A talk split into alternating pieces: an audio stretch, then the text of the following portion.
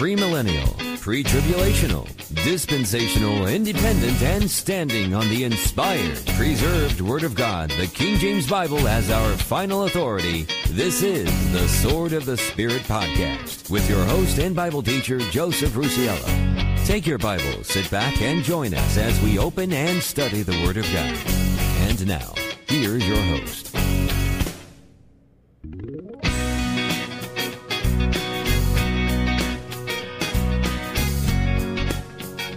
Hey, folks, this is Joe Rusiello, and it is great to be with you once again as we open up and study the precious Word of God, your King James Bible. And you know, folks, as always, wherever you are, whenever you are, and on whatever platform it is you find yourself listening to us on, it's always my prayer that you also find yourself in the grace and in the mercy of our Lord and Savior, the Lord Jesus Christ. Welcome to Sermon Sunday on the Sword of the Spirit podcast.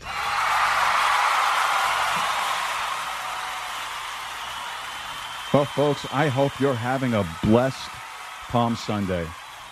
I hope you made it to church this morning, and I hope that your preacher brought you a message from the Word of God and not a message from his own opinion. Happens all too frequently these days, folks. And I hope that when you left church, you left with a renewed love for the holy word of God and a fresh burden for the lost and dying of this world.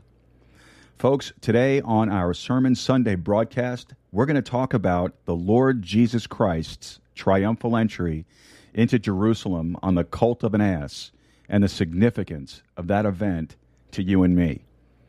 But before we get into today's sermon, I'm going to ask you to do just two things for me.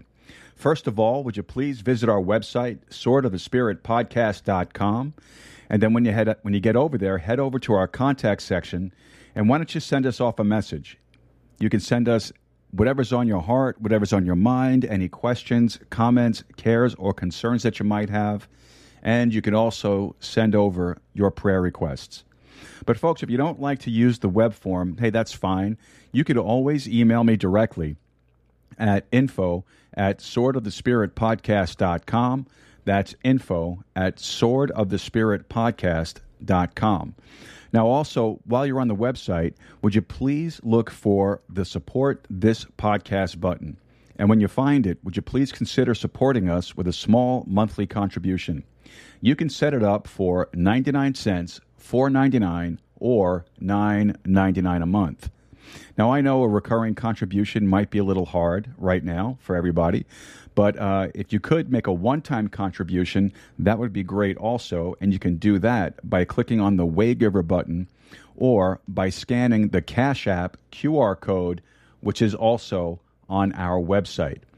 But, folks, no matter how you go about it, I want you to pray about it first and if the Lord leads you to do so, and uh, uh, if these podcasts and these live broadcasts have been a blessing to you in any way, if or if you'd like to be an active part of this ministry, your contribution will go a very long way, and I would be so very thankful for it. Now, of course, first and foremost, before we get into anything else today, I want to say thank you to the Lord Jesus Christ, first of all, for saving me, for rescuing my soul from an eternity in a burning hell, forever separated from the love of God, from the light of God, and from the presence of God. It's, it was the most important decision that I've ever made in my life. And the I, I, mean, I had heard the gospel message time and time again over the course of my life, and uh, you know, I had family members that uh, that were uh, preachers. Um, that went to Bible school, that went to seminary. Uh, I've heard the gospel message. I was exposed to it most of my life, but it never got through my thick Sicilian head. Until one night, when I was driving to work, I put on a Christian radio station that a, a coworker of mine had told me about, and I heard a gospel message being preached on hell and who's going there. And like I've told you before, folks, it literally scared the hell out of me. It just seemed like that at the end of every sentence, the Holy Spirit was nudging me with, Hey, you got that, Joe? Joe, I'm talking to you. This is important, Joe. Pay attention. And it scared me. It literally scared me. And uh, I wrote down that phone number for that uh, radio program. It was a call in show. And uh, I chickened out. I didn't call, but I found out the uh, the name of the church where that uh, that was sponsoring that show, and the the pastor of that church was the host of that show. And I called, and uh, we met in Lower Manhattan, and he led me to the Lord Jesus Christ just a couple of days after that. And that was July 20th of 2000 and it's been 23 years since I've been saved. And it's been the most incredible experience you could possibly imagine. Now I've had my ups and downs, I've had my failings, I've had my uh, my disappointments absolutely, but I was never disappointed in my savior. I was disappointed in myself. I was disappointed for my lack of faith, my lack of discipline, my uh, my lack of trust, and but through all of that, the Lord was more and more faithful. He would let me wander out just a little bit and then he would reel me back in. And I am so thankful for it. And you too could have that same experience. You too could know the Lord Jesus Christ as your personal Savior. All you need to do is put your full faith, trust, and confidence in the shed blood of the Lord Jesus Christ, the blood that was spilled on Calvary's cross just a few days from today back in the Bible days. Today is Palm Sunday. Next week is Resurrection Day, Easter Sunday. And on that Wednesday afternoon, when the Lord Jesus Christ hung on the cross between heaven and earth, and he shed his precious blood for you, you can claim that free gift that was provided for you by that act. All you have to do is call upon the name of the Lord. That's all you need to do. It's not your church membership. It's not your baptism. It's not what you give. It's not anything that you do. It's not praying to saints or praying to Mary or going to a particular church. It has nothing to do with any of that. It's putting your full faith, trust, and confidence in the shed blood of the Lord Jesus Christ. And all you have to do is ask Him. All you have to do is say, Dear God, I know I'm a sinner and I'm on my way to hell.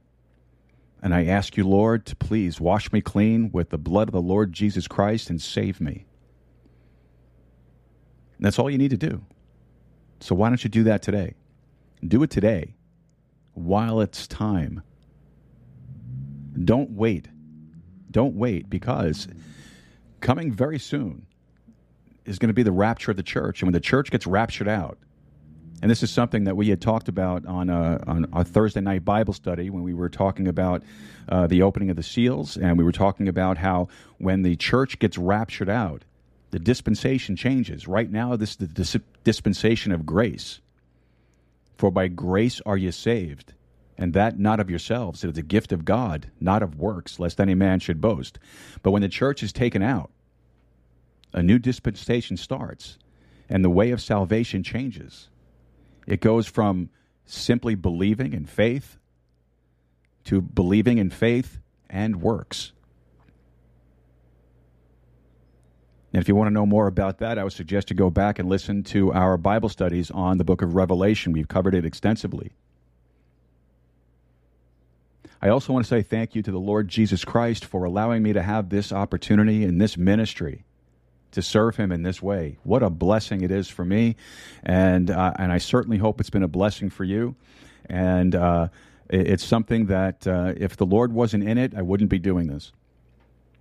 For a fact. I've tried to do this podcast uh, three other times before this one, and it never went anywhere because it wasn't his timing. He allowed this one more opportunity here for me. And this time he's been blessing it. Our listenership is up. It's been a, a tremendous experience for me. Uh, I came into this not thinking we would get past 10 episodes, but here we are. Episode coming up is what, uh, 82. 82 episodes in. And the Lord has continued to bless us, and I am so very, very thankful for it because it's in His time, not my timing. So I want to say thank you to the Lord for that. I also want to say thank you to all of you who support us prayerfully. God bless you for your prayers. Thank you so very much for your support. I really do uh, look forward to getting your, your notes, your emails. Uh, it's such an encouragement to me to know that you guys are praying for not only uh, my family, but for this ministry and for me. And it's uh, it really and truly is uh, a blessing for me. So thank you so much for your prayers. I also want to say thank you to all of you who who are are already supporting us financially. God bless you for your financial support. Thank you so very much for it. Uh, without your support, uh, we wouldn't be able to uh, do some of the things that we've been doing as far as getting material together and literature and keeping uh, us up on some of the platforms that we're on that require monthly payments. Uh, it's been a real blessing uh, to be able to send, uh, because of your financial support, uh, some contributions to the missionaries that we mention each month. so thank you so very, very much for that, and God bless you for it.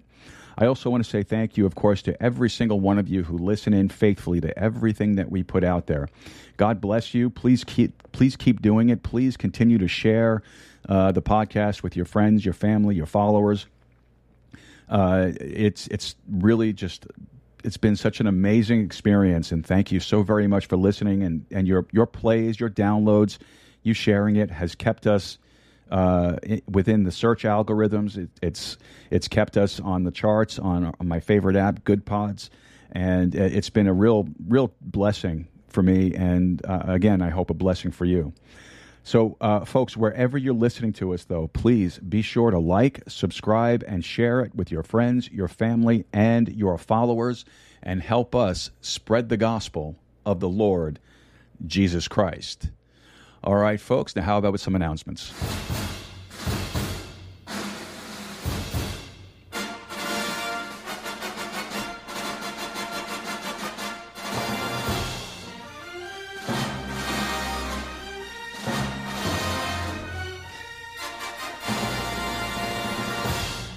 All right, folks, just want to remind you of our Thursday night Bible study. Every Thursday night at 7 p.m. Central Time, 8 p.m. Eastern Time. We have been going through the book of Revelation. Uh, last Thursday night, we completed uh, Revelation chapter 6, where we've gotten through six of the seven seals.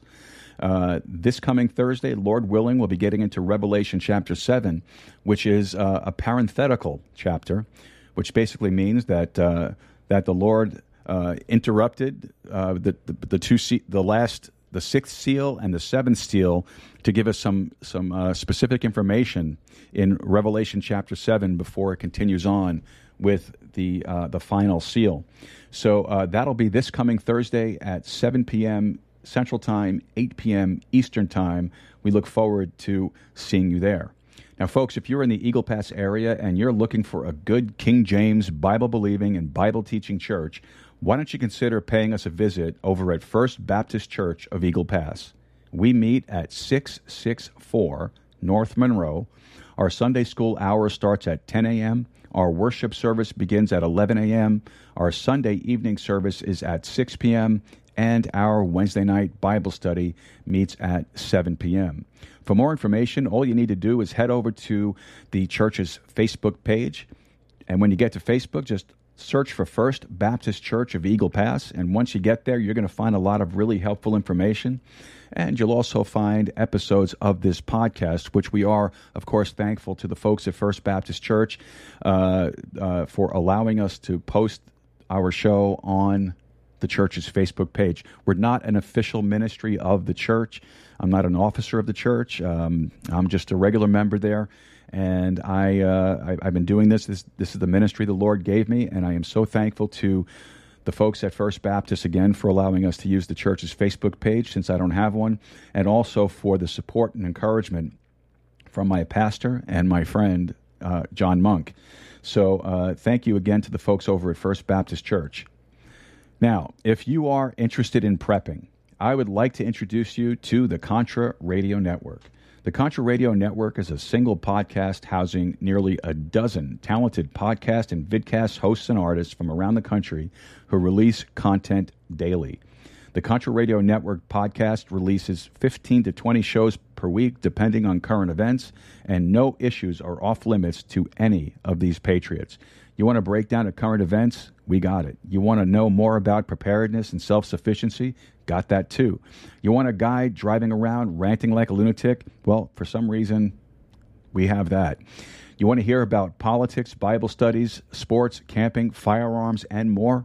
The Contra Radio Network has it all covered in spades. You can find the Contra Radio Network on all of your major podcasting platforms and also by visiting www.crn.best. That's www.crn.best. All right, folks, uh, don't forget to head over to our website, swordofthespiritpodcast.com, and look for our programming announcements subscription.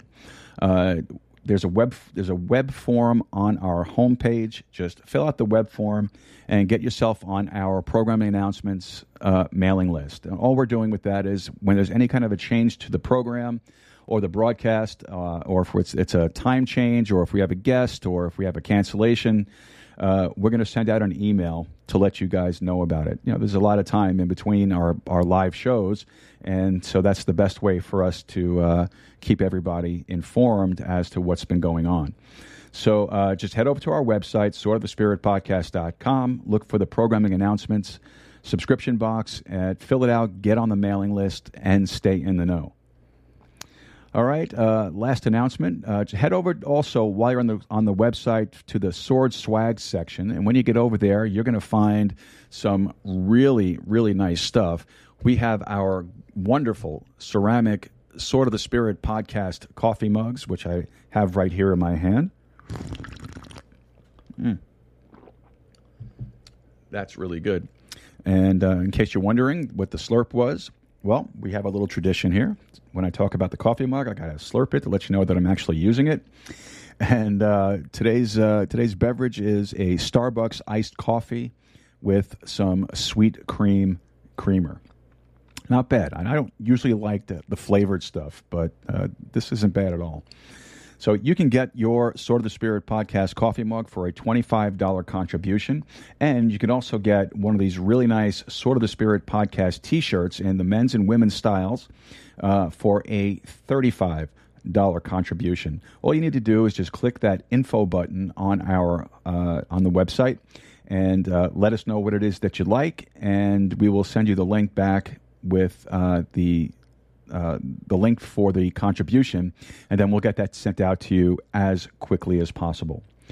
All right, folks. Well, can't believe it, but we are already at that point where we're ready for our first break of the afternoon. And uh, we're going to take that right now. This is the Sword of the Spirit podcast. Don't forget to like, subscribe, and share with your friends, your family, and your followers. And when we come back, we'll get into our prayer list. So so don't go away. Hi, everyone. This is JJ, the co founder of Good Pods. If you haven't heard of it yet, Good Pods is like Goodreads or Instagram, but for podcasts. It's new, it's social, it's different, and it's growing really fast. There are more than 2 million podcasts, and we know that it is impossible to figure out what to listen to. On Good Pods, you follow your friends and podcasters to see what they like that is the number one way to discover new shows and episodes. You can find Good Pods on the web or download the app. Happy listening!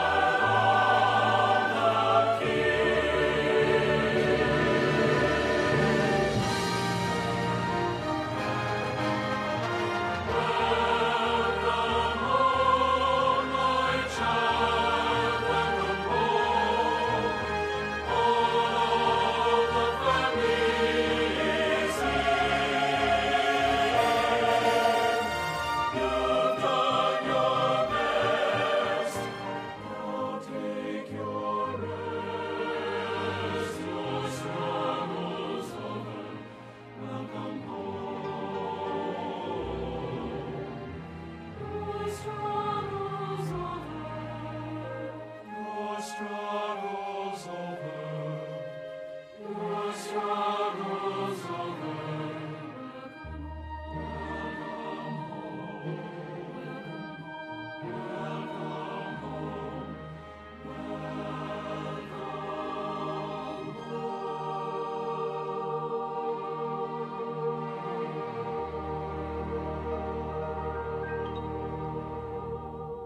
Amen, amen, and amen. Welcome back to the Sword of the Spirit podcast. This is Joe Rusiello, and uh, I can honestly say I am looking forward to the day when I hear those words Welcome home, your struggle's over.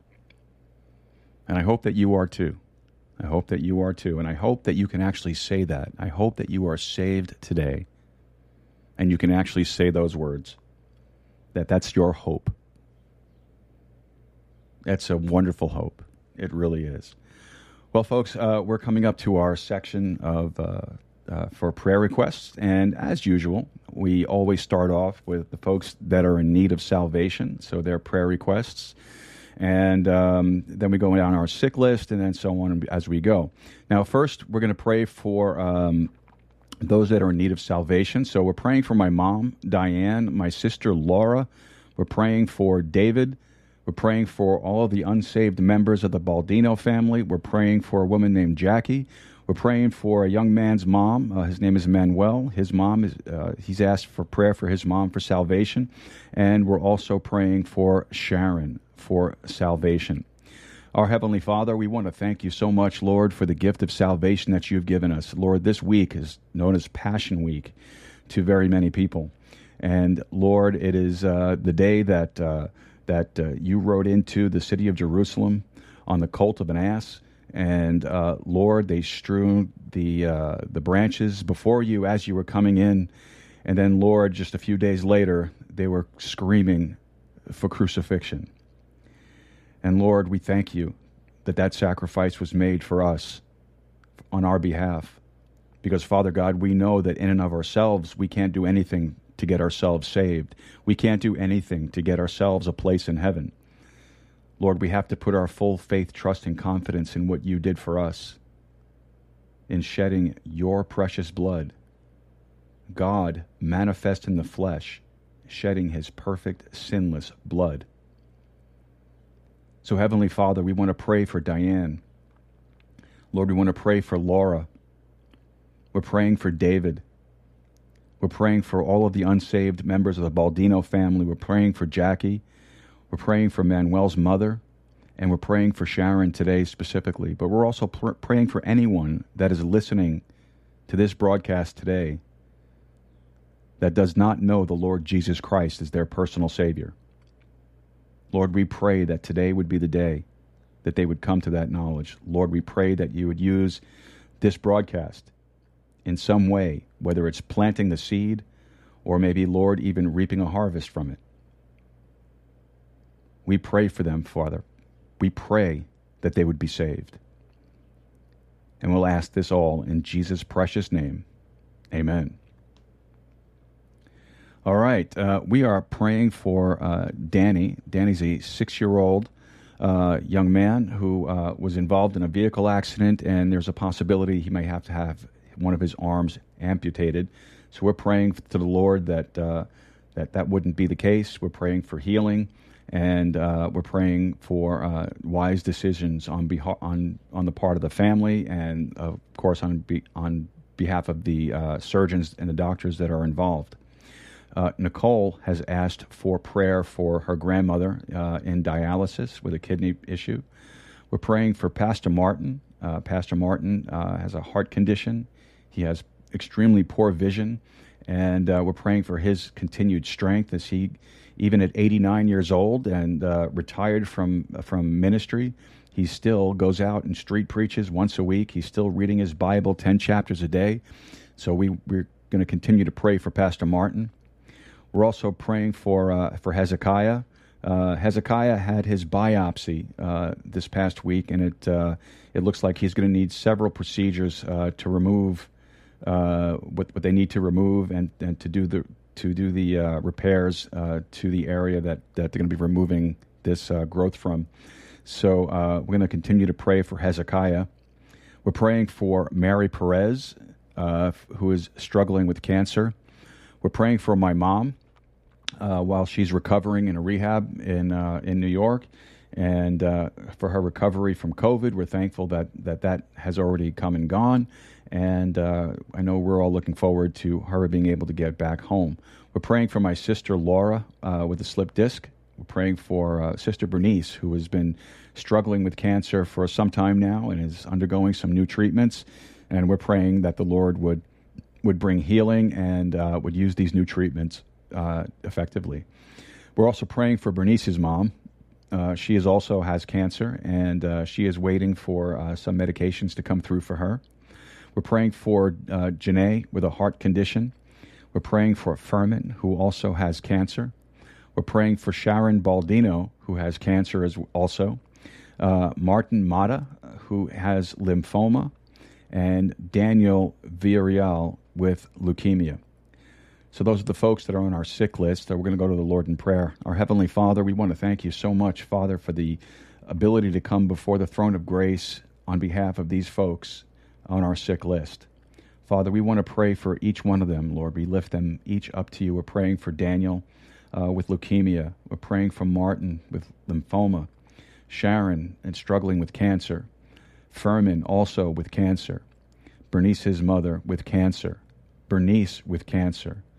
Janae uh, with a heart condition. Uh, Mary Perez with cancer. Uh, Hezekiah uh, for these procedures that he'll be going through shortly. Uh, for my mom in recovering uh, from COVID and for the other issues that she is in the rehab center for. Uh, for my sister Laura with a slip disc in her back. Uh, for Nicole's grandmother uh, in dialysis, this young man Danny as well with from the from this vehicle accident, with the possibility of having to lose his arm. Lord, we just lift them all up to you individually, one by one. And we ask you, Father, that you would touch each one, that you would bring healing, Lord, that you would uh, you would uh, give out that measure of grace that each one needs to uh, to handle the the stress and the strain of the conditions that they find themselves in. And Father, we pray that they would always, always turn to you first and foremost before anything else. And Father, we thank you so much for all the love and the mercy you've shown them. In Jesus' name, amen. All right, uh, going on down our list here, we were still praying for my brother-in-law Jude and for his business. Uh, he's back from his uh, travels abroad, so which is good.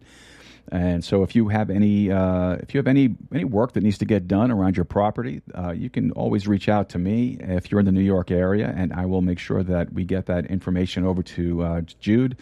So perhaps he can do some work for you. Does really good work, and I'm not just saying that because he's my brother-in-law. I'm saying that because he does, and uh, uh, I'm sure that he'd he'd be able to do something great for you if uh, you find yourself in the need. We're also praying for uh, a good brother in Christ, Federico Salinas. We're praying for Angel and her pregnancy. We're praying for uh, her husband Alex for uh, his current employment.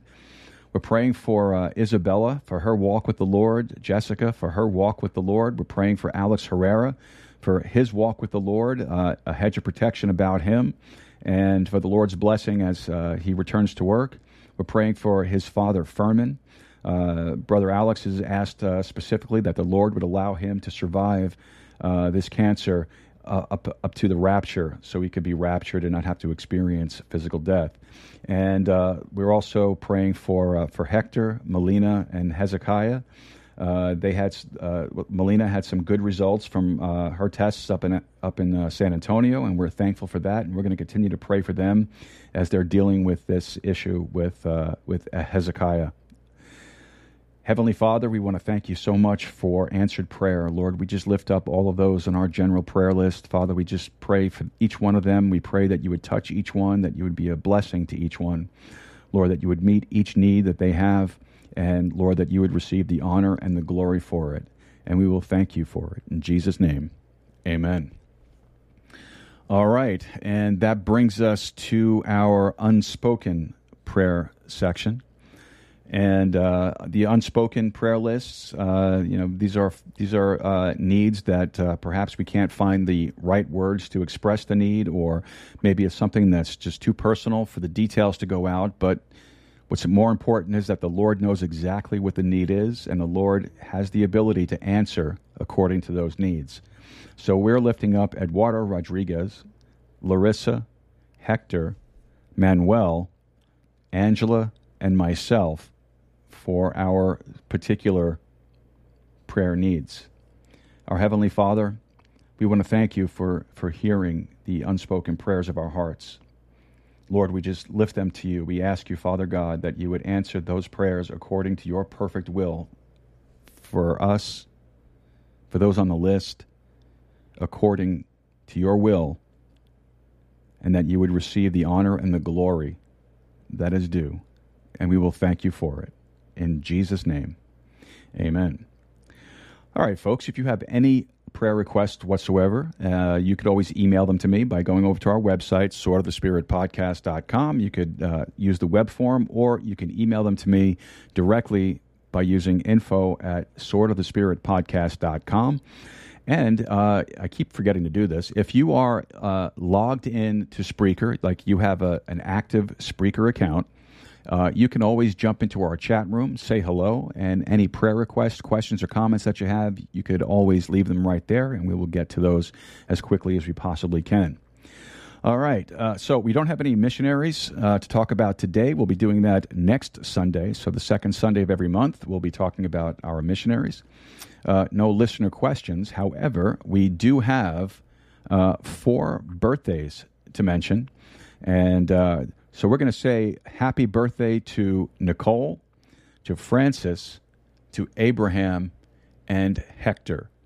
So, on behalf of the Sword of the Spirit podcast and the Sword of the Spirit podcast family, to Nicole, Francis, Abraham, and Hector, we wish you a very, very happy birthday and God bless you.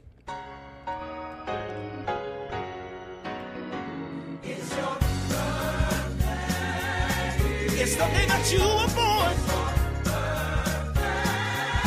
It's the day your mama brought you home.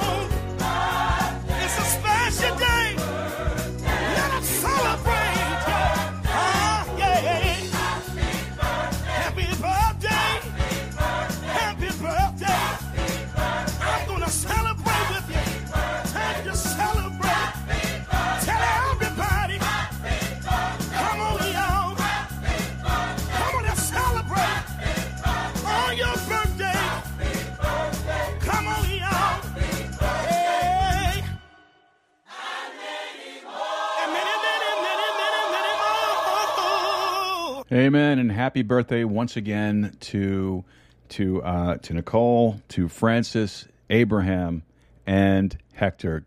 God bless you. Happy birthday on behalf of the Sword of the Spirit podcast and the Sword of the Spirit podcast family. All right, now we're going to take our uh, second break of the afternoon, and that will give you a chance to go get your King James Bible, grab yourself a cup of coffee, or maybe a bottle of water. And when we come back, we're going to be getting into today's sermon Jesus and the Ass. This is the Sword of the Spirit podcast. We'll be right back after this. Don't forget to like, subscribe, and share with your friends, your family, and your followers.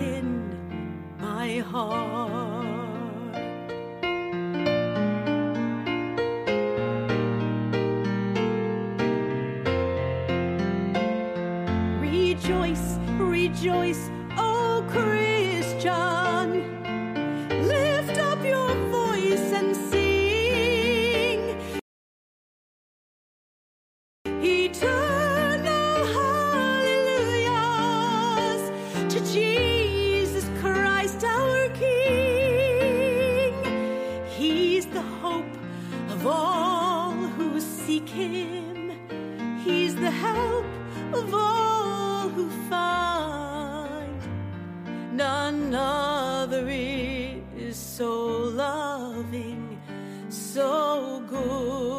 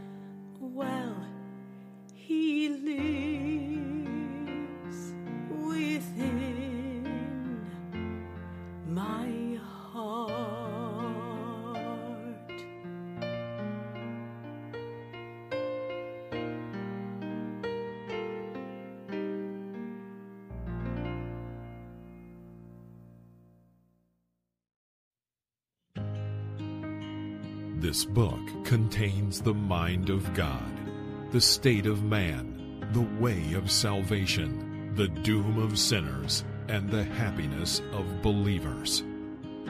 Its doctrines are holy, its precepts are binding, its histories are true, and its decisions immutable. Read it to be wise, believe it to be safe, and practice it to be holy. It contains light to direct you, food to support you, and comfort to cheer you. It is the traveler's map, the pilgrim's staff, the pilot's compass, the soldier's sword, and the Christian's character. Christ is its subject, our good its design, and the glory of God its end. It should fill the memory, rule the heart, and guide the feet. Read it slowly, frequently, and prayerfully. It is given to you in life, will be open in the judgment, and be remembered forever. It involves the highest responsibility, rewards the greatest labor, and condemns all who trifle with its holy precepts. The King James Bible, God's holy book.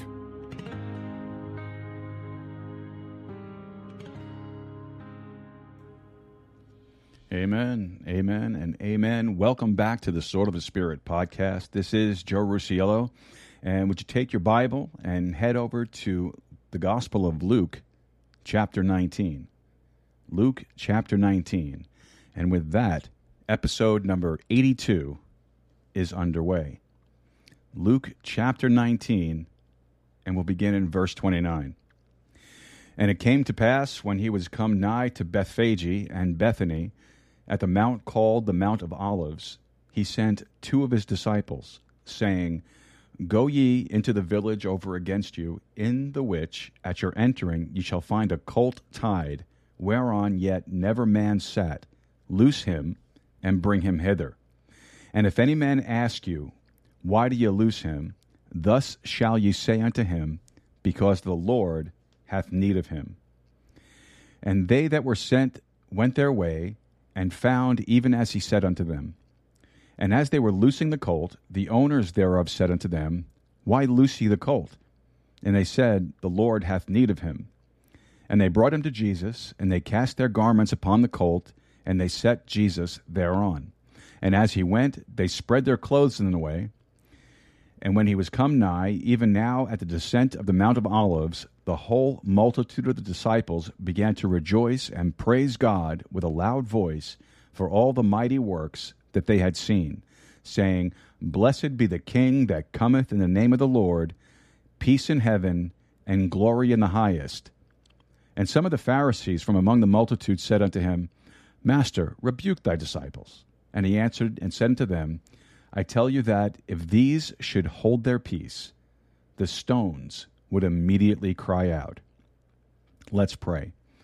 Our blessed and gracious Heavenly Father, it's with great joy that we anticipate something that's being forecast in the text that we just read. Lord, it's with, wonderful anticipation that we look forward to the day when Jesus will return.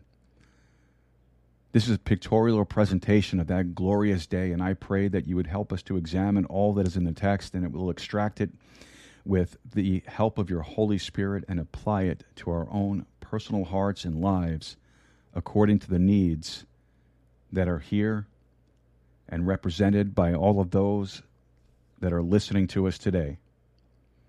God, your scripture is a wonderful book, and it can be even entertaining, and it's always interesting, but it's difficult for us to discern the depth of it and the real doctrine of it.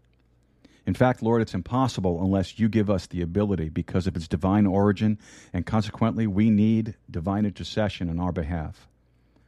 We pray for that, and we'll thank you for it in Jesus' wonderful, precious, and lovely name. Amen. Now, this is known to some as Passion Week, Palm Sunday. Next week is Easter. Now, some of the things that you hear and you read about during Passion Week are Bible oriented, and then there are some of them that are man made. You have to differentiate between the two. You know, what came from the Bible, what came from man's, man's tradition. Now, it's Bible in what we call Palm Sunday. And again, that's today. And Palm Sunday revolves around this particular passage that we just read. These events took place just about one week prior to Resurrection Sunday or Easter Sunday. Personally, I prefer Resurrection Sunday. And what they mirror is both the first and second coming of the Lord Jesus Christ. We have both of those comings mirrored and pictorially portrayed in the text. We'll examine that, and we're going to see if God will help us to unfold it and help us to understand how that whole thing works. You see, Jesus has come once, but the rest of the story is is that he's coming again. And that's also demonstrated in the text. So let's examine that today. The first thing that we're going to observe in the story is that Jesus sent two of his disciples in verse 29. And that deserves some comment. Two of his disciples. The two disciples are a picture of the second advent of Jesus Christ when he returns again. Two is a very important number. You know, numbers in the Bible always have a great significance. It was two that brought Israel up out of Egypt. It was Aaron and Moses. It was two spies out of the town of Jericho in the Old Testament. Two are faithful spies for the promised land. Two out of 12. Two of them are faithful. Do you know who they are? Joshua and Caleb. Two spy out the Midianites under Gideon. Two spy for David while on the flight from Saul. Two witnesses show up in Revelation chapter 11 prior to the second advent of Jesus Christ. So it's really it's really no coincidence or accident that Jesus sent out two of his disciples. Now, he could have sent out any number he wanted. He could have sent out one, he could, could have sent out five, he could have, could have sent out seven. But he didn't. He sent two. Because the whole thing, the whole thing is preparatory in its vision to help us understand that the number two keeps popping up prior to a great event. And the next great event on the calendar of humanity is not anything that the United Nations would have anything to do with. It's not anything that the politicians of the world are going to are going to be able to contrive or or imagine. It has nothing to do with man's concept of the great society. It has nothing to do with political correctness as esteemed by the leaders of the world. It has nothing to do with the educational intelligentsia and whatever they concoct. It has everything to do with what God says is the next big thing on the calendar. So it's really no coincidence that Jesus sends two. The next thing that we learn in the text that I think is of, of great significance is that Jesus commissions them to go into a village. Over against you in the which at your entering you shall find a colt tied. Now, Matthew chapter 21, we're not going to turn there, uh, but you do need to read all the gospel accounts as you develop this thing, and, and you get what, what all of the gospel writers had to say about it. Matthew tells us just a little bit more. He embellishes the picture and he says that it was, the, it was a uh, colt of an ass. So, in other words, it wasn't a horse's colt, it was a young donkey. It was the colt of an ass. That is powerful. And there are several reasons why, which we're about to explore, but let me introduce that by saying this. When Jesus returns the next time, it'll be on a horse. And I'm sorry if this offends you, but it's Bible talk. It's Bible talk. When Jesus returns the next time, it'll be on a horse. He won't come back the second time on a jackass. He comes back on a fire breathing horse. And folks, I cannot wait to see that horse. But let's study this colt of an ass a little bit. Take your Bibles and look with me over in Job chapter 11. Let's go to the book of Job. Job chapter 11. So there's, there's something here. Because I told you that Palm Sunday pictures the first and second coming of Jesus Christ. Now, the first coming is clearly demonstrated on that unbroke foal of an ass that he rode. Let's get the whole sequence of the thing here, okay? Uh, Job chapter 11 and verse 12. Job chapter 11, verse 12. For vain man would be wise, though man be born like a wild ass's colt. So, do you see what the Lord's showing us here? The Lord is showing us that an unsaved man, that's a vain man, Vanity of vanities, saith the preacher, all is vanity. Isn't that what Solomon said? The unsaved, the unconverted, the unregenerated, those that have never trusted Christ, those that had never been born again, in the Bible are compared to a wild ass's colt. Now, that's the very thing that Jesus rode into Jerusalem on on that Palm Sunday. What's the further significance of this? Well, let's go over to Exodus chapter 13. Exodus chapter 13. There's nothing like a Bible to clear things up, right? Exodus chapter 13, and interestingly, in verse 13. And every firstling of an ass thou shalt redeem with a lamb, and if thou wilt not redeem it, then thou shalt break its neck, and all the firstborn of man among thy children shalt thou redeem. It's a fascinating passage. It really is. the fascinating passage. But do you see the teaching here? God says this He says, All right, you have a female donkey, and she has a colt. And you have one of two choices as far as the colt's concerned. You have to either redeem it so that it can retain its life. And if it retains its life, it's going to cost you the life of a lamb. So the lamb must be slain if the cult of the ass is going to be saved. And if the cult of the ass is not saved, then they were given instructions to break the neck of the colt, and it died. Then the Lord put this little addendum on the verse And all the firstborn of man among thy children shalt thou redeem.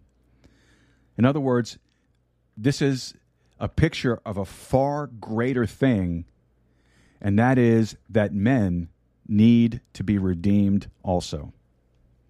And that makes perfect sense when you remember what Job said that the foal of a wild ass is like a man. All right, let's get a little more information on this. Go over to Deuteronomy chapter 21. Deuteronomy chapter 21. In Deuteronomy chapter 21, and let's go over to verse 22. Deuteronomy 21, verse 22. And if a man have committed a sin worthy of death, and he be put to death, and thou hang him on a tree, his body shall not remain all night upon the tree, but thou shalt in any wise bury him that day. For he that is hanged is accursed of God, that thy land be not defiled, which the Lord thy God giveth thee for an inheritance. Now, the so called talent of the hangman was to adjust the knot of the hangman's loose of the hangsman's noose in exactly the right position so that when the doors of the gallows dropped open, the recipient of the hanging dropped through and it broke his neck.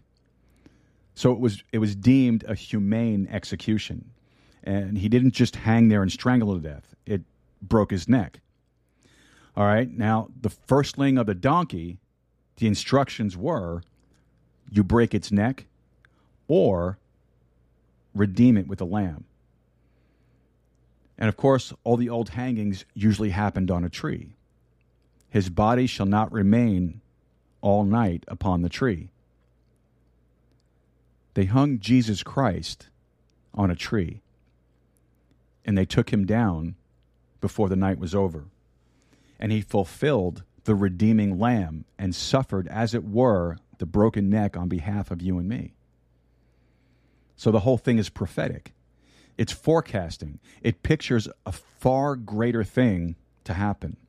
Otherwise, it would make no sense. Why does the Lord come along and say, I'll tell you what, we have all these critters out here,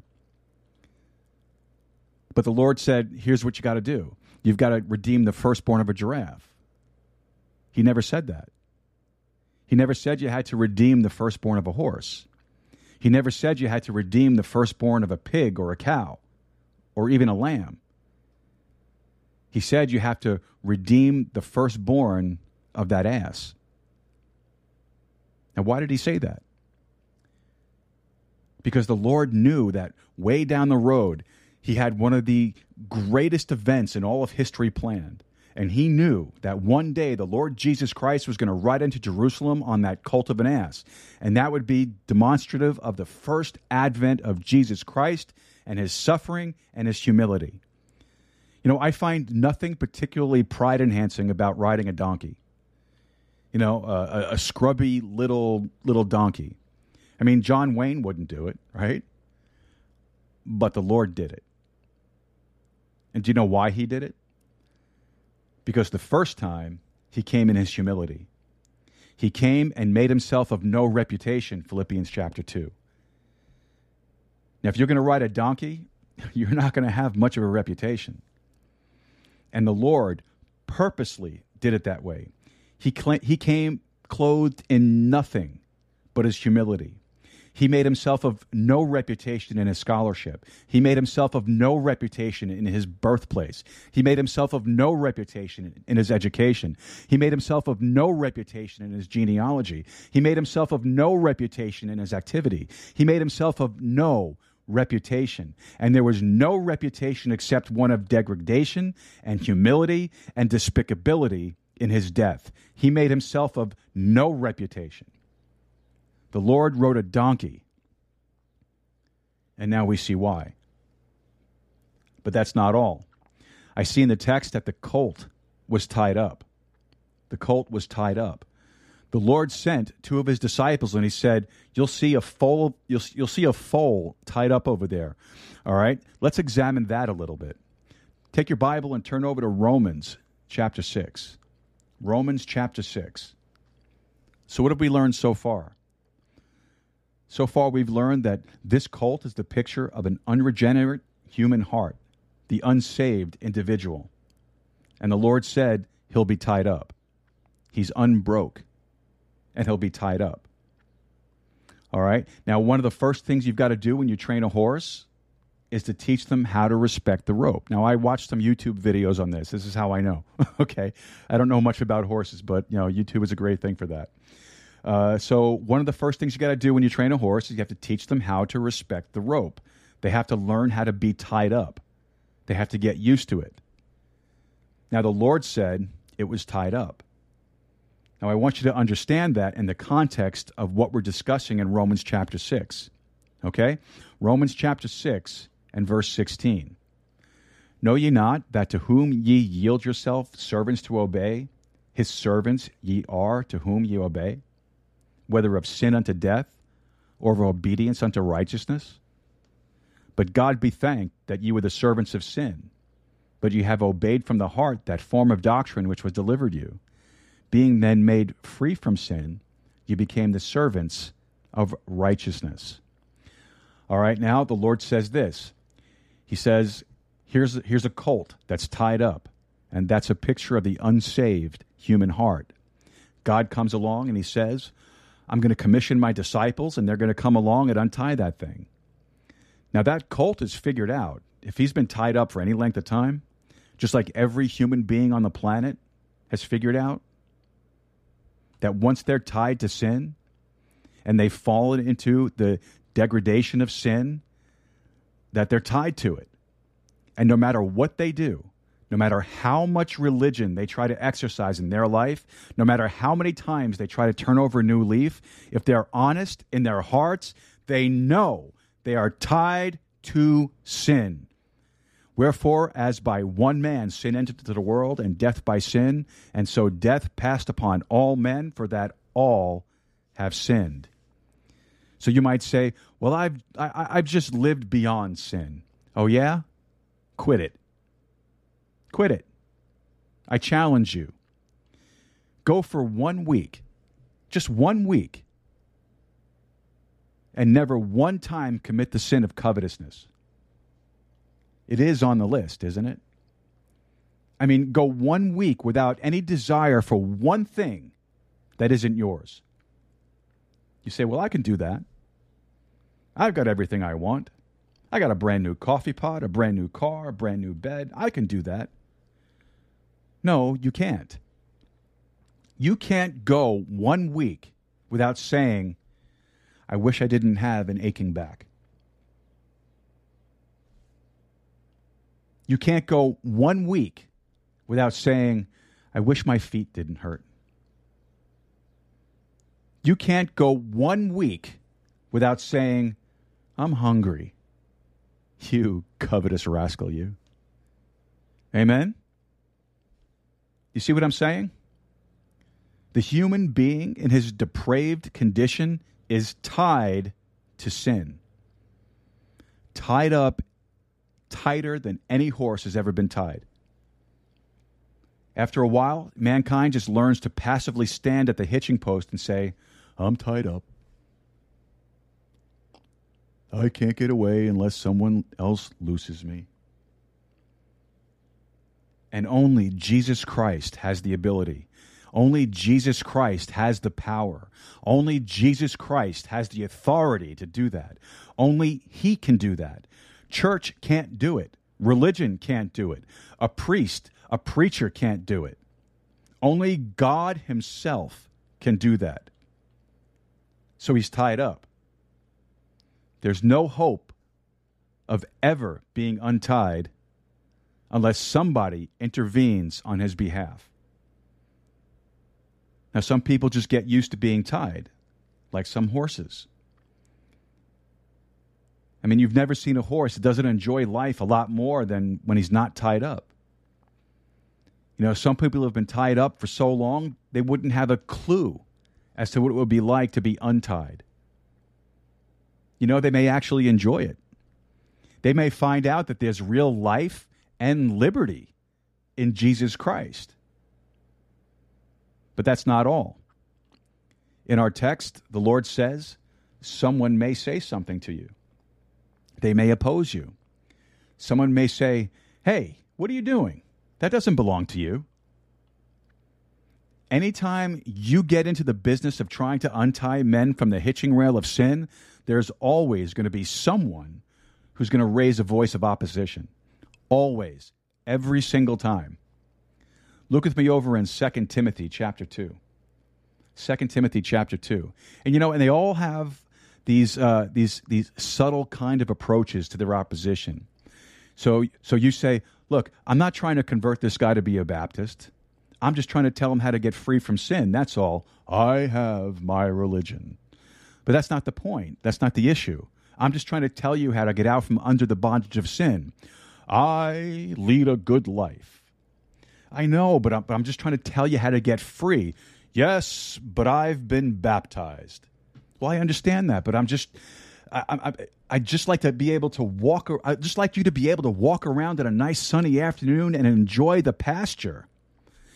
You know, you meet all kinds of opposition, all kinds.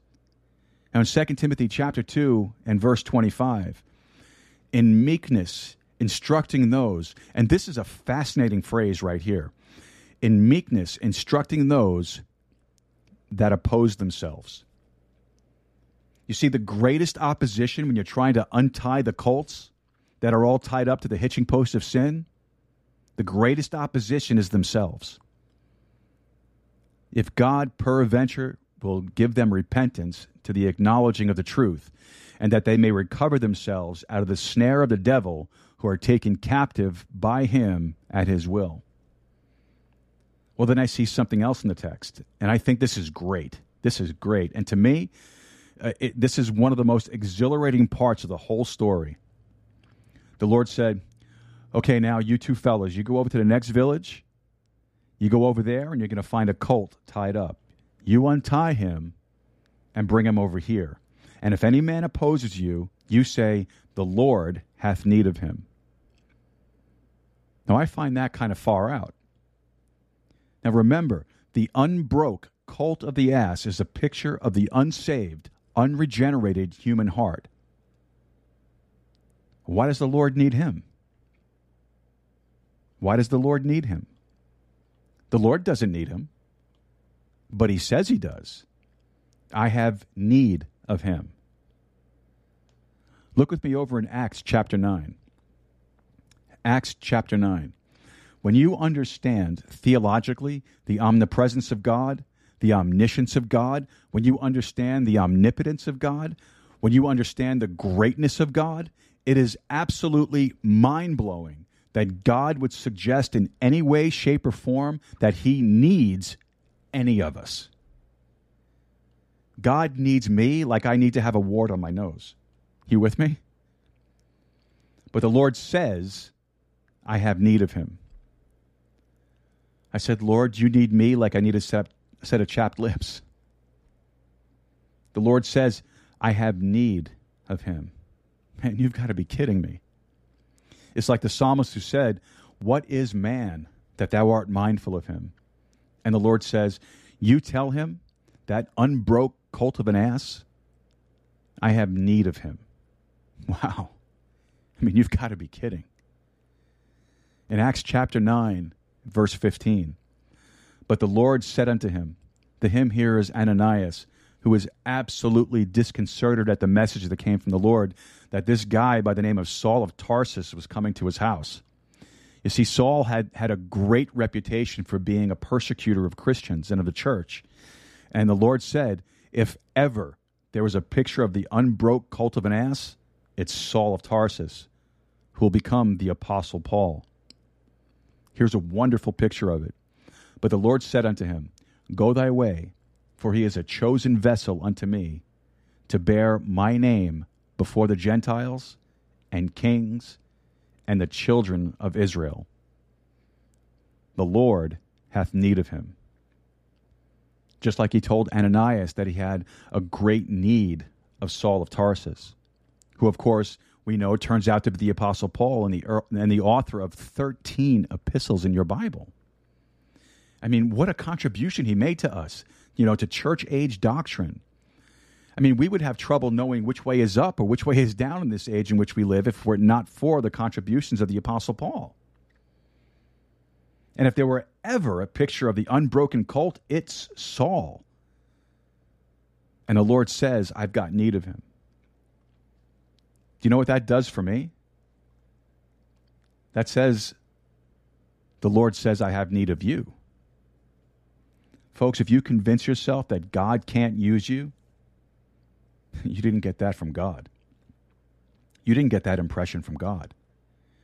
God hath chosen the weak things of this world to confound the wise. And then that's not all. That's not all.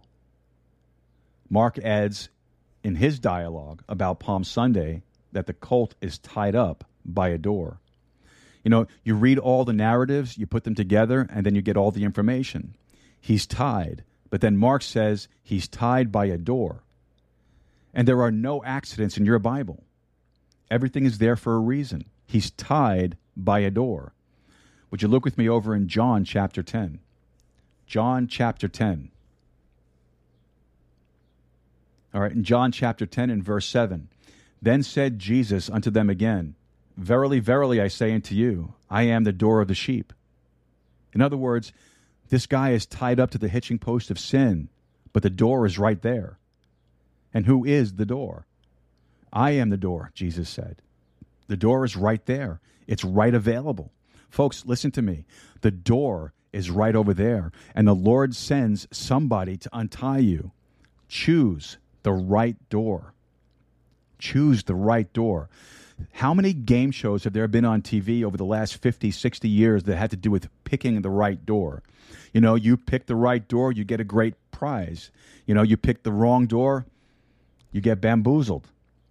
Pick the right door. You must pick the right door. Mark also tells us it's where two ways met. So, in other words, it's at the fork of the road. Now, everybody knows what the fork of the road is. All right. There was a new preacher that was called by a local funeral director to hold a graveside service, and he was really excited to do it. It was the first funeral that he ever did. The funeral was going to be at a cemetery way, way out in the country. And, you know, he wasn't familiar with the area, so the funeral director gave him directions. And these were the kind of directions that, that you would expect in the country. You know, you know, go right about three miles, turn left at the barn, at the at the, and then the road will fork about a half a mile after that, and you stay on that road until you pass three gullies. You know, and then he wrote them down as best as he could, and he gave himself plenty of time to find this cemetery. But after driving for a period of time, he, he was sure that he was lost, and finally, he saw a farmer on the side of the road, so he stopped for directions. Sure enough, he had gone too far, and the farmer told him that he had to turn around and go back. So he, now here he is, he's in a panic, you know, realizing that the hour had already passed for the funeral to start. So when he finally got there, uh, he saw the backhoe, he saw two men digging, but the hearse was nowhere in sight. So he jumped out and he had his Bible in his hand and he marched over there and he said to the two workmen, he goes, All right, let's pray. And the workers, you know, they, they stopped, they took off their hats and they listened to the preacher pray. And then he began to preach. He quoted the 23rd Psalm. He, he quoted 1 Thessalonians chapter 4, uh, a few verses out of 1 Corinthians 15. And then he began quoting out of, out of John chapter 11, 11 and out of that great resurrection day. And then finally he said, All right, let's pray. And then they took off their hats again and they listened to him pray. When he finished praying, he closed his Bible, he thanked the men, he turned around, he walked to his car, and he drove away. And as he drove off, one of the workers said to the other, I ain't never seen nothing like that before, and I've been putting in septic tanks for 30 years. There's a fork in the road. The Lord tells us in, in, in, the book of Mark that it's where two ways met. So, in other words, it's a fork in the road. You say, okay, so what's the significance of that? Every time you come to a fork in the road, you've got to make a choice. Either I'm going this way or I'm going that way. I'm either going to the left or I'm going to the right. And that choice, that choice may be predicated on former instructions. It may be, be it may be determined by uh, correct information, but how many of you who ever come to a fork in the road and you know you're kind of out there wandering around and you know you make a purely emotional decision well that looks prettier let's go that way and then you went up that road and you found out it wasn't the way you wanted to go do you know what i find incredible about that you know the average person today comes to the fork in the road about his spiritual life and he makes his decision purely on emotion he doesn't research it. He doesn't have a map. Folks, that Bible is a map, but he doesn't have a map. He doesn't have accurate instructions or directions, and he's just out there wandering around through the country of life. And then there's a fork in the road, and he's, uh, um, uh, I don't know. You know, you need something more than just emotional input for this decision. You need to evaluate it in the light of the roadmap. You know, how many, how many of you have ever traveled down a road and didn't believe the sign? You know, one of my friends had a little house in upstate New York many years ago. And uh, a bunch of us decided that we were going to take a drive up there one weekend. And, you know, we left uh, Brooklyn late in the afternoon. And, you know, by the time we got up there, man, it was dark. it was dark. And this place was out in the boonies, you know. and uh, you know driving through these mostly dirty roads, uh, dirt roads, no street lights. You know, we got lost, and you know at that time there were no GPS, there was no cell phones either. You know, and we, we came up to a, a sign on the road that said something like, you know, no access beyond this point, you know, something like that. Uh, but my friend said, hey, well, that's the road we had to get on to get to the house. I said, uh, but the sign says, you know, it, it, it's basically closed. he said, yeah, yeah, yeah, just go, just go. Now, look, I'm not blaming him because I'm an adult too, you know. But I said, okay, and, uh, you know, we went down that road for miles and miles and miles. And, and I'm looking at the gas gauge, man. And then I noticed he's looking at the gas gauge. Have you ever been in a situation like that? Yeah, no, it's not fun, right? Well, we're going for miles and miles and miles. And I said, I don't know about this, but, you know, we're going to have to turn around and, and backtrack. We're going to be in some trouble. We're going to run out of gas. And he said, Well, it can't be much longer. And then all of a sudden, the road just becomes like a minefield. And we stopped and we looked at each other, and he, he looked at me. He goes, Oh, man, I was hot. Wrong choice. Made a wrong choice. Jesus Christ in the Bible gives that unbroken colt that's tied to the hitching post of sin, sin standing next to the door a choice. You have to make a choice. You can accept him or reject him. You have to make a choice.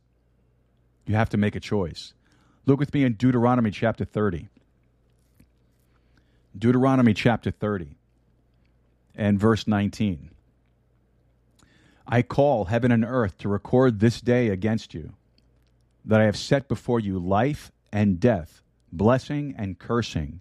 Therefore, choose life that both thou and thy seed may live, that thou mayest love the Lord thy God, and thou mayest obey his voice, and that thou mayest cleave unto him, for he is thy life and the length of thy days, that thou mayest dwell in the land which the Lord sware unto thy fathers, to Abraham, to Isaac, and to Jacob, to give them.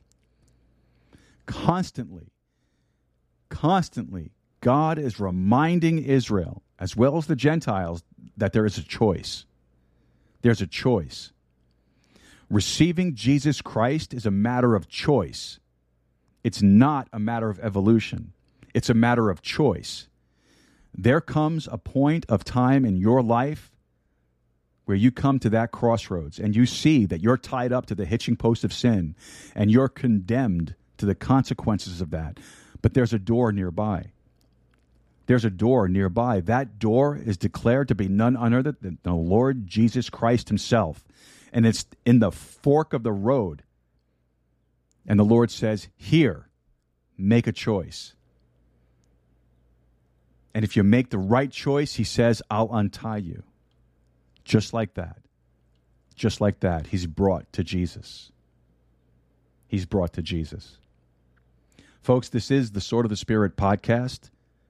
We're going to take our last break of the afternoon here. And when we come back, we'll pick it up right here where we left off. Jesus and the Ass. This is the Sword of the Spirit podcast. Don't forget to like, subscribe, and share with your friends, your family, and your followers, and help us spread the gospel of the Lord Jesus Christ. We'll be back right after this. Don't go away.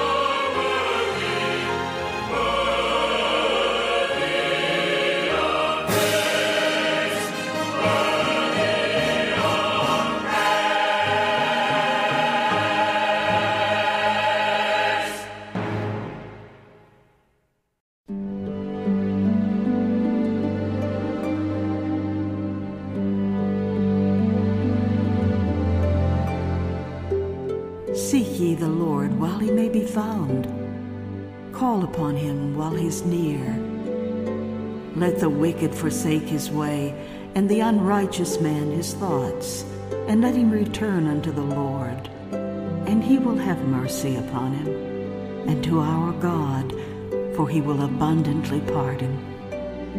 That if thou shalt confess with thy mouth the Lord Jesus, and shalt believe in thine heart that God hath raised him from the dead, thou shalt be saved.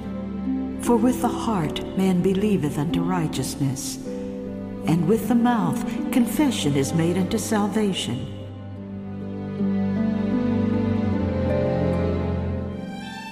Come unto me, all ye that labor and are heavy laden, and I will give you rest. Take my yoke upon you, and learn of me. For I am meek and lowly in heart, and ye shall find rest unto your souls. For my yoke is easy, and my burden is light. He that believeth on the Son hath everlasting life, and he that believeth not the Son shall not see life, but the wrath of God abideth on him. Verily, verily, I say unto you, he that heareth my word, and believeth on him that sent me, hath everlasting life, and shall not come into condemnation, but is passed from death unto life. And Jesus said unto them, I am the bread of life. He that cometh to me shall never hunger, and he that believeth on me shall never thirst. Said unto you, that ye also have seen me, and believe not. All that the Father giveth me shall come to me, and him that cometh to me I will in no wise cast out. Jesus stood and cried, saying, If any man thirst, let him come unto me and drink. He that believeth on me, as the scripture hath said, out of his belly shall flow rivers of living water. For whosoever shall call upon the name of the Lord shall be saved. Repent ye therefore, and be converted, that your sins may be blotted out when the times of refreshing shall come from the presence of the Lord. And he shall send Jesus Christ, which before was preached unto you. Verily, verily, I say unto you, he that believeth on me hath everlasting life. But as many as received him, to them gave he power to become the sons of God, even to them that believe on his name. Blessed are they whose iniquities are forgiven and whose sins are covered. And the Spirit and the bride say, Come, and let him that heareth say, Come, and let him that is athirst come. And whosoever will, let him take the water of life freely.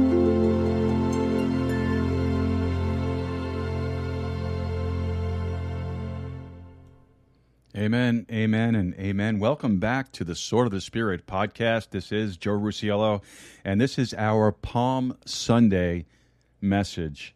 And we are talking about the Lord Jesus Christ's triumphal entry on the foal or the colt of an ass.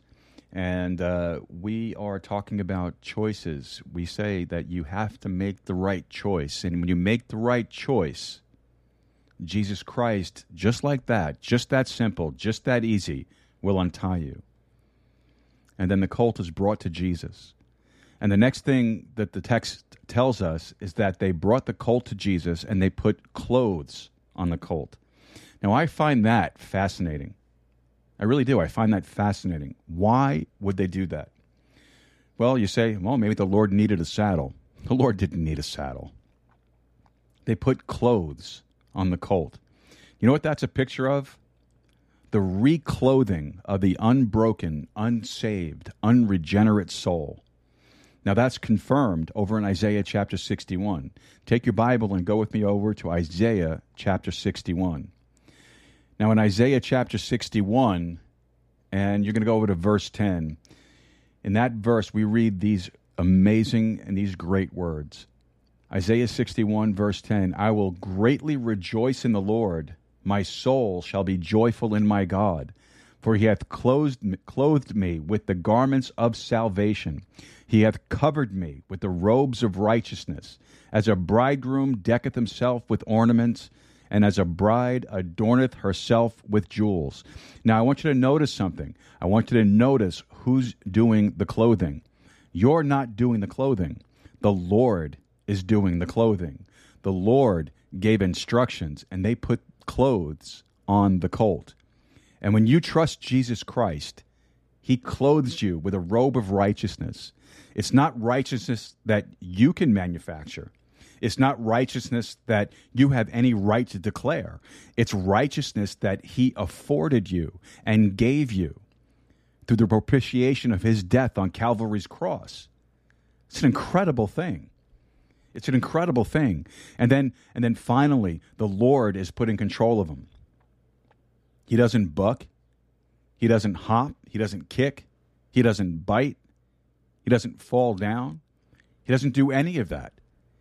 He just passively walks off like he's been under a saddle for 20 years. Look with me over in Romans chapter 12. Romans chapter 12. Here's a here's a here's a new a New Testament presentation of that principle. That great truth. Romans chapter 12 and verse 1. I beseech you, therefore, brethren, by the mercies of God, that you present your bodies a living sacrifice. That's what the cult did. Not a dead sacrifice, but a living one, recognizing now that he'd been redeemed, holy, acceptable unto God, which is your reasonable service. That cult reasoned this way. This is reasonable service. I'm carrying the King of Kings. It's not very often a jackass gets to carry the King of Kings. This one did. And you and I have the same privilege, the same honor, the same thrill. The way is prepared, the Bible says. The, the way is prepared. Matthew tells us that they strawed branches in the way.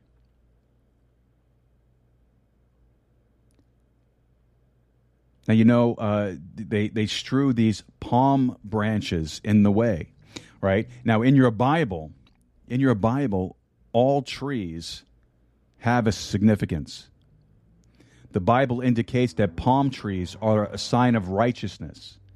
And you know, the green bay tree is a picture of the wicked, the oak is a picture of the steadfast. Uh, the palm tree, again, is a picture of the righteous. A fir tree is a picture of fragrance. And you go on and on and on as you go through the Bible and uh, you know it was palm trees because it was the righteous king. But they strawed branches in the way in front of him. It's an indicator of a triumphal entry. Jesus is making a triumphal entry into Jerusalem. And the greater picture is this the greater picture is this one day, Jesus is going to return, making a triumphal entry into Jerusalem with millions of broke, willing cults who are nothing but redeemed sinners, having been all redeemed by the blood of the Lamb. And, and with him, with him in perfect control. Right now, you know, the Colts aren't in perfect control. You know, we're kind of flopping around, fighting with the rope, you know, kicking, stomping, you know, throwing the head around, you know, fighting the bit of James, you know, but one day one day, God's going to give you, as a child of God, an incorruptible body and an incorruptible mind. And the Lord is going to have you in absolute, perfect control. And that's so well described over in the book of Joel. There'll be an army one day that will not break. So we have here the first and the second advent of Jesus Christ, a picture of the second advent that's, that's even impossible for the Old Testament prophet to separate between the first and second. You know, as far as the Old Testament prophet was concerned, the first and second advent of Jesus Christ was all one big, uh, you know, composite picture. And the mystery of the separation in between the two was given to the Apostle Paul over in Ephesians chapter 3. The Old Testament prophet couldn't understand it, he couldn't appreciate it, he couldn't visualize it until God gave it to Paul, and then Paul said, Here's what's going to happen. It's all the same deal, except there's a couple thousand years between the two. The prophecy. The prophecy. Now, notice the wording. If you go with me back to our text, uh, Luke chapter 19. Luke chapter 19, and we're going to wrap this up. Luke chapter 19 and verse 37. And when he was come nigh, even now at the descent of the Mount of Olives. So even now at the, at the descent of the Mount of Olives, you know, I kind of got hung up on that. I did. I got hung up on that for a little bit. Notice, I want you to notice that it's the descent of the Mount of Olives. Folks, you don't descend on the Mount of Olives, you come up to the Mount of Olives. To descend on something, you have to be higher than the thing you're descending on. So, why would the Lord say it that way? And when he was come nigh, even now at the descent of the Mount of Olives, the Lord's not descending unless he's been there and coming down. But there's a greater picture that's being instilled here for us. Do you know what that is? One day the Lord is going to descend on the Mount of Olives. Take your Bible, look with me over in Zechariah 14. Zechariah chapter 14. Zechariah chapter 14 and verse 4. And his feet shall stand in that day upon the Mount of Olives, which is before Jerusalem on the east. And the Mount of Olives shall cleave in the midst thereof toward the east and toward the west, and there shall be a very great valley, and half of the mountain shall remove toward the north, and half of it toward the south. So one day, the realization of that passage is going to be very, very, very real. Then, back in our text in Luke 19, we read that with loud voices they cry unto a king, Hosanna, and so forth. You know, there are times when a loud voice is necessary. There are times when a loud voice is scriptural. And there are times when a loud voice is very important. You know, I know some folks go to church and you know, and and and others, you know, that still engage in real preaching, and and they say, you know, why is that preacher so loud? Let me ask you something. Why do they get so loud at Madison Square Garden? Why do they get so loud when the Rangers play? Stanley Cup bound, by the way. Very excited about that. Why do they get so loud? Because they're excited. They're excited. Now, if your religion is so dull and so uneventful and so boring and so tedious that all you want to hear is some squeaky little, you know, monotone, You know, these folks are having a good old fashioned Baptist fit. They're shouting, they're yelling, and they're carrying on because do you know what their reasoning and their mind and their thinking here is? They're not 100% wrong. They're just a little tweaked and twisted because they don't understand the big picture of prophecy. What they're thinking is this is it. This is finally it. This is what we've been praying for. This is what we've been anticipating. This is what the prophets have promised us. This is the fulfillment of the Davidic covenant. Our king is here. He's demonstrated his aptitude for kingship through all of the miracles and all the wondrous works he's done. And he's now making his triumphal entry into the city of Jerusalem you know, in no time at all, a revolutionary army is going to gather about him, and we're going to extricate the Romans. We're going to throw them out. We're going to have uh, the reestablishment of the kingdom in it to its glory days. That's what they're thinking. That's what they're thinking. That's not what Jesus is thinking. But that's what they're thinking. Because Jesus' first commission was to fulfill his humility. Jesus' first commission was to die in anguish on Calvary and become the redeeming lamb for the, fo- for the foal of the unbroken ass. That's us. That's us. But one day he's coming back. He's coming back. Look with me back one more time over in Luke chapter 19. Luke chapter 19 and verse 39. And some of the Pharisees from among the multitude said unto him, Master, rebuke thy disciples. You know, some people will never get excited about Jesus Christ coming as king.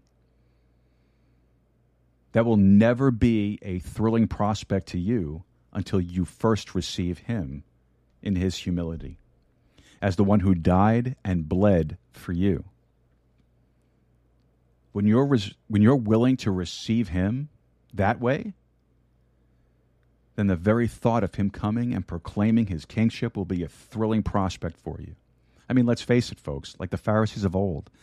You know, some people would never be excited about Jesus coming as a king because because a king implies control. Does it not? Let me ask you a question. If it were announced in every headline across the world tomorrow morning that Jesus Christ had just returned and that he was taking utter control of the United Nations and he now had in place a flying scroll buzzing around the world that was going to zap every wrongdoer. And you'll find that over in the book of Zechariah, if you think I'm kidding. The book of Zechariah. You think all the pornographers around the world would be saying, Hallelujah, Jesus is here? Do you think all the drug dealers would be shouting for glory? You know, a lot of folks aren't excited about Jesus being king. But you know something? Let's get beyond the pornographers. Let's get beyond the drug dealers and let's talk about us. Let's talk about our hearts. When you sit down tonight to watch TV instead of reading your Bible, I'm sorry, the Lord made me do it. You know, when you flipped on the TV and the announcement came that Jesus just set his feet on the Olives and he'll now be monitoring everything that you watch on TV, how excited would you be? How excited would you be? I'd say, you know, I can't win this deal. You know, I'm a news junkie. I like to keep up with what's going on because it's relevant to Bible prophecy. But, you know, sometimes I get convicted about it because the Bible says, you know, finally, brethren, whatsoever things are true, whatsoever things are honest, whatsoever things are just, whatsoever things are pure, whatsoever things are lovely, whatsoever things are of good report, if there be any virtue, if there be any praise, think on these things. Kingship implies control. But when the Lord's in control, He'll lead you to green pastures and to the still waters. He'll restore your soul. He'll make a way, even in the presence of your enemies, and He'll anoint your soul. Let Him be the Lord.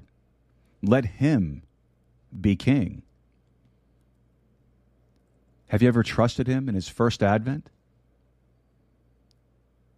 Have you ever have you ever received him as the redeeming lamb so that you don't have to endure and suffer the curse of the broken neck of eternity? Have you ever said, Lord Jesus, I deserve a broken neck. I deserve to hang on a tree. I deserve the curse of humanity for all of my sin. But you are the Lamb of God. You redeem me. I want to trust you and ask you to save me. And once you do that, you'll find that your anticipation for his second advent can grow immensely. One day, you'll get excited about it, and you'll want to bust out of yourself. Even so, Lord Jesus, come quickly. Heavenly Father, we thank you for the preaching of your holy word today.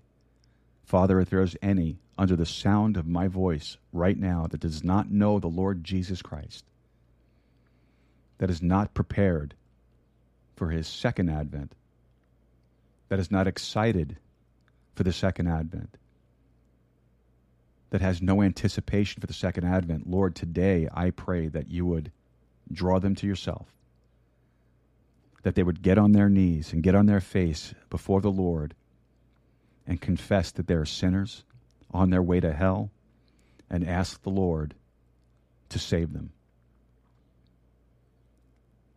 And Father, I thank you so much for the message you gave us today. Lord, thank you for all of those that are listening, all of those that will be playing and downloading later. Lord, I pray that you would let this message be a special message for them, and then they would be saved. And we will thank you for it, and I will bless you for it. In the precious name of the Lord Jesus Christ, I pray. Amen. Amen. And amen. Well, all right, folks, that'll do it for our, our Palm Sunday, Sermon Sunday broadcast. I want to say thank you so much for tuning in, folks. It's always a blessing to spend Sunday afternoon with you. Why don't you head over to swordofthespiritpodcast.com and head over to the web form and send us over a message? Or look for that support this podcast button. And if you could help us out with a monthly recurring contribution or a one time contribution, that would be great. But until we see you, Lord willing, on Thursday, win the loss no matter the cost. God bless you. Take care. You've been listening to the Sword of the Spirit podcast. If you have any questions or comments, visit our website at swordofthespiritpodcast.com and send us a message. Or email us directly at info at swordofthespiritpodcast.com. Until next time, God bless you and good day.